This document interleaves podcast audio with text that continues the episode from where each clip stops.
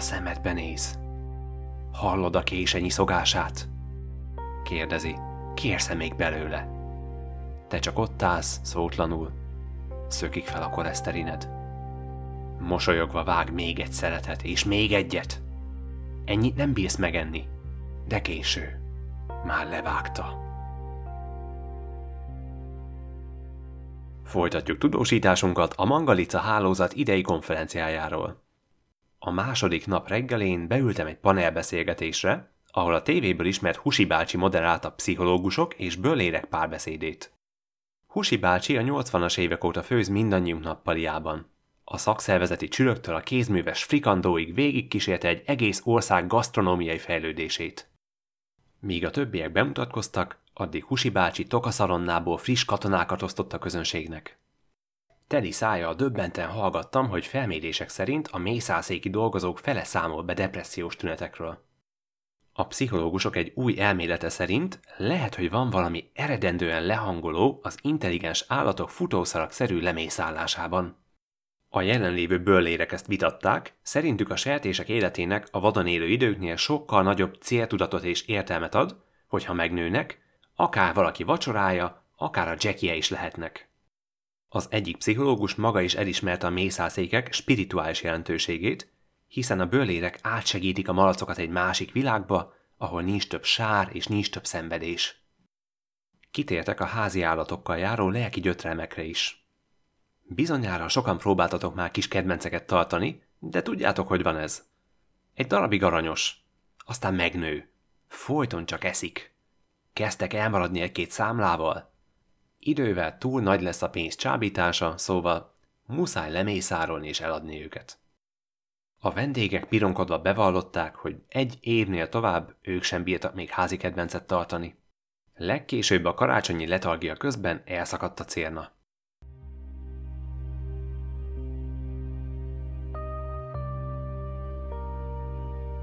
Még tanulságosabb volt az olimpiai kerekasztal. Köztudott, hogy a mangalica egy sportos állat. Az olimpiai bizottság azonban csak most kezdte sommázni az érdemeiket. Ha jobban megnézzük az olimpiák régi sportágait, akkor nyilvánvaló, hogy nem emberre tervezték őket. Jó példa erre a hagyományos öttusából az úszást követő lucerna evés, ahol a legtöbb görög bálányi lucernát kell elfogyasztani. Nem csoda, hogy az első olimpiák leírásaiban gyanúsan sokat létát látunk sertéstelepekről és farmokról érkezni. Sok korai rekord pedig azért nem dőlt meg, mert régen több állat indult, és nem is csak sertések. Állítólag a század előn egy fekete marlin úgy is megnyerte a 4000 méteres gyorsúszást, hogy az ellendrukkerek által bedobott pontyokat mind megette. Aztán szponzorok nyomására az érintett sportágakat lassan kivonták vagy átírták. A lovasbalett elődjében is zsírsertések szerepeltek, na ezért olyan furcsák a szakmai alázatból változatlanul hagyott mozdulatsorok. Ugyancsak hagyományőrzés az oka, hogy az olimpiai megnyitókon az atléták mögött a kedvenc disznóik is bevonulnak, csak hát nyakkendő zakóban nehezebb őket felismerni.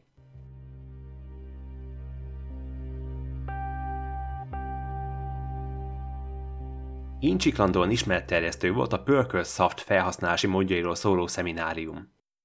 Azt hiszem, ez az a lé, ami nélkül egy modern otthon ma már elképzelhetetlen. Pörkölt szaftal főzünk, pörkölt szaftal mosunk, és a hosszú nyári napokon pörkölt szaftól várunk felfrissülést. Ma már a haladó papok az újszülötteket is szentelt víz helyett pörkölt szappa mártják. Az új építésű házakban pedig egy harmadik csap is kezd megjelenni a konyhában, amiből friss pörkölt szap folyik. Sajnos, mint minden jó dolognak, ennek is van árnyoldala, hiszen a szaft addikció sok házasságot és karriert csiklatott már ki. A multiknál az alkoholszonda mellett azt is megnézik belépéskor, hogy vannak-e cseppek a galléron, vagy egy friss termoszaft a táskában. Szóval csak mértékkel.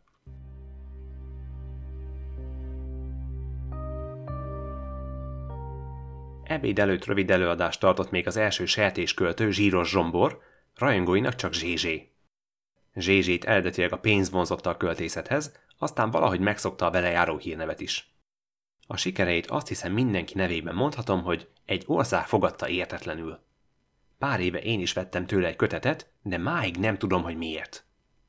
Zsézsé cáfolja, hogy hírneve egy Fausti paktum eredménye lenne, amit a négyes út kereszteződésénél kötött a mangalicával. Őszintén beszélt karriere mélypontjáról, amikor néhány éve ittasan, csukjával a fején kísérték ki a testőrei egy kőbányai kocsonyabálból. Zsézsé azóta új lapot kezdett életében. Kritikusok szerint hitelesen írja le a kézműves sonkagyárak akkor melegében tapicskoló posztmodern világot. Új kötete a Vájó a határban annyira megfekszi az ember gyomrát, hogy egy egész doboz lukulint csomagolnak hozzá. Zsézsé még valamiről beszélt, de érzelmileg nagyon lefoglalt, hogy a pincére kiosztották a gazdagon elkészített oldalasokat. Emlékszem, folyt a forró zsír a tányéron, aztán filmszakadás.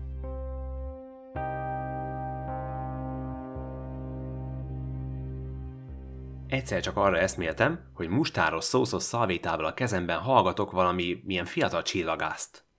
Ő teleszkópokkal a marson kutat az élet nyomai után, és nagyon bizakodó. Ha esetleg nem is talál majd ehető életformát, akkor legalább pálinkát főzne majd a munkája gyümölcséből. Eddig sajnos nem járt sikerrel, és kollégái is egyre aggódóbban tekintenek rá, mert hát hivatása szerint ő orvos, és kollégái szerint amire ő gondol, az nem a távcső. Kérdeztem, hogy keresette a marson patanyomokat, vagy széthagyott kolbászos szendvicseket, és nem! Hát így nem is csoda, hogy nem talált még intelligens életet. Ami nagy kár, mert megtudtam, hogy a marson 0% a tejáfája. Szóval onnan élnének csak igazán importálni.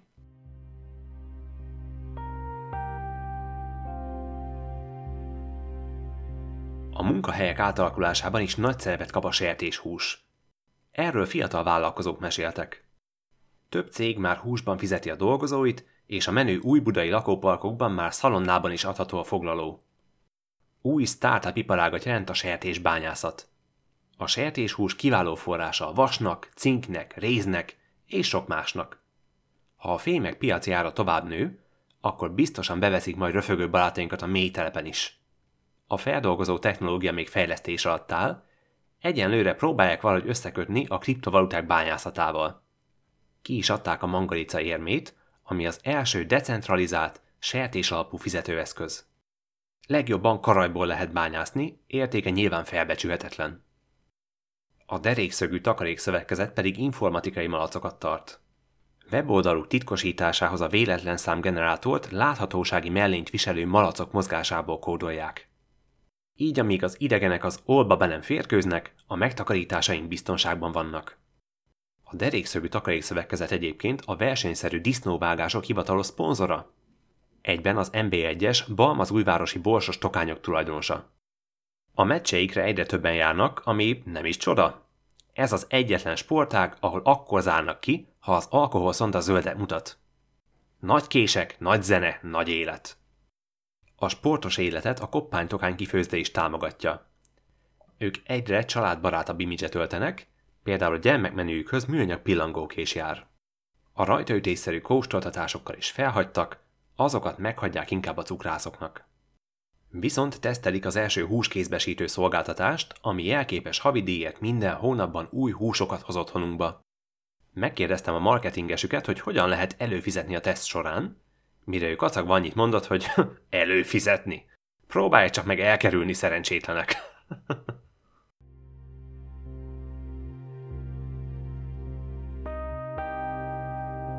A filmiparban is hódítanak a sonkasertések. Elég csak megnézni a büdzsékben, mennyi forint megy el minden moslékra. Külföldön pedig nagyobb szerepeket is rájuk bíznak. A Titanicban DiCaprio gyönyörű kék szemeit egy durok adta. A farkasokkal táncolóban farkaszemet néző Kevin Costner szemeit pedig közelképeken egy vietnámi csüngős hasú töltötte meg érzelemmel. Kicsit körülményes velük dolgozni, de végtelenül feldobja a forgatást, amikor a munka végén színésztársaik belőlük lakmároznak.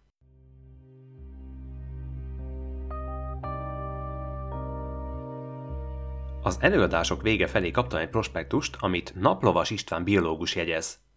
Sajnos nem tudott személyesen eljönni, mert több időt szeretett volna szenvedélyével a szerencsejátékkal tölteni. A prospektus szerint számos állat igazából a sertések evolúciós mellékága. Zsiráf, hosszú nyakú szavanna sertés. Gyík, pikkelyes malac. Pók, nyolclábú mikrokucu. Havasi leopárd, himalájai kartfogú disznó. Hmm. Még egy akciócsoport is alakult, ami felhívja az ifjúság figyelmét, hogy a birka hús Új-Zéland kaputrogja. Egyesek szerint a mentaszósszal teri jacuzziban mesztelen nőkről birkasültet falatozó repsztárok egy hamis életképet közvetítenek. Szeretnék megkérni azokat, akik az Oaklandi repülőtéren egy vérző táskával a kézben, birkacombbal a szájukban felszállnak a hazafeltartó járatra, hogy gondoljanak a családjukra, és ne jöjjenek ide birkahús dílelnek. Egyúttal naplavas doktor elítéli a kormány intézkedéseit, akik ugyan kiállnak a mentaszósz kultúra és a sok birkaság ellen, de implicit módon bátorítják a fogyasztásukat, amikor a képviselők birkák között fényképezkednek.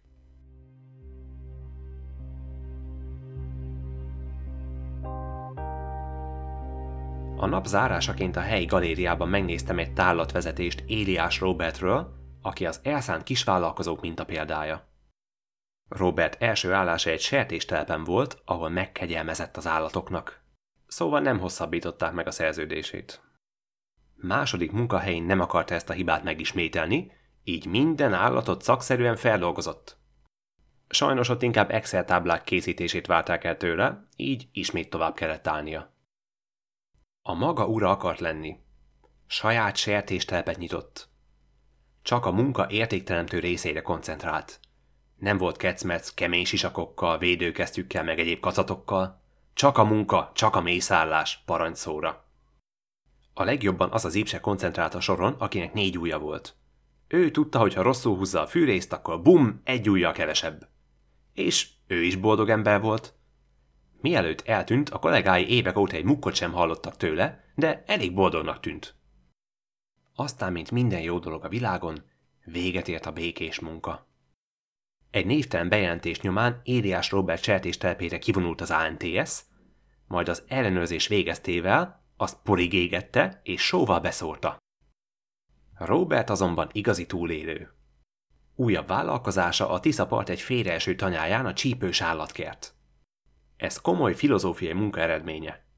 Robert szerint legjobb az életünk rosszabb részét először letudni, aztán már minden nap ajándék. Szó szerint, mert az állatkertjében szúnyogok és moszkítók tízezreivel találkozhatunk, és vissza a városba csak fel annyi busz indul, mint odafelé. A csípések között mély életbölcsességeket szerezhetünk. Sőt, amikor felépülünk, pontosabban ha felépülünk, akkor a legegyszerűbb dolgok is mennyeiek lesznek. Mennyivel kevésbé aggódunk majd a számlák miatt mocsárláz után.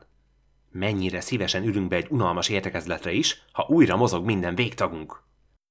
A családok sem maradnak program nélkül. Robert állatai minden délután zümmögnek Zika Zoltán meséiből, és szombatonként a malária matinével kedveskednek gyerekeknek. Robert eredetileg egy hagyományosabb állatkertet akart kialakítani a lápvidéken. Tudjátok, sünök, vakondok, patkányok, egy háromlábú kutya, igazi falusi idill. Sajnos a tanyára vitt makacs állatok kérései ellenére is túl sokat ittak a közeli fekete folyóból, így aztán hamar átalakult az élővilág. Az élmény azonban mit sem csökkent. Robert sikerein felbuzdulva arra is gondolt, hogy egy házat alapítson. Elvégre minden nap jár az állatkertjében, gyakran csak alsó neműben, és semmilyen betegséget nem kapott még el. A szúnyogok mintha kezdenének hallgatni rá. Szerinte ez a kiválasztottságának jele, és a munkája megedzi, mint pengét a kovács. Szóval, ha kedvet kapott valaki a csípős állatkerthez, akkor kalandra fel! A teljes élményhez rövid nadrág és póló javasolt.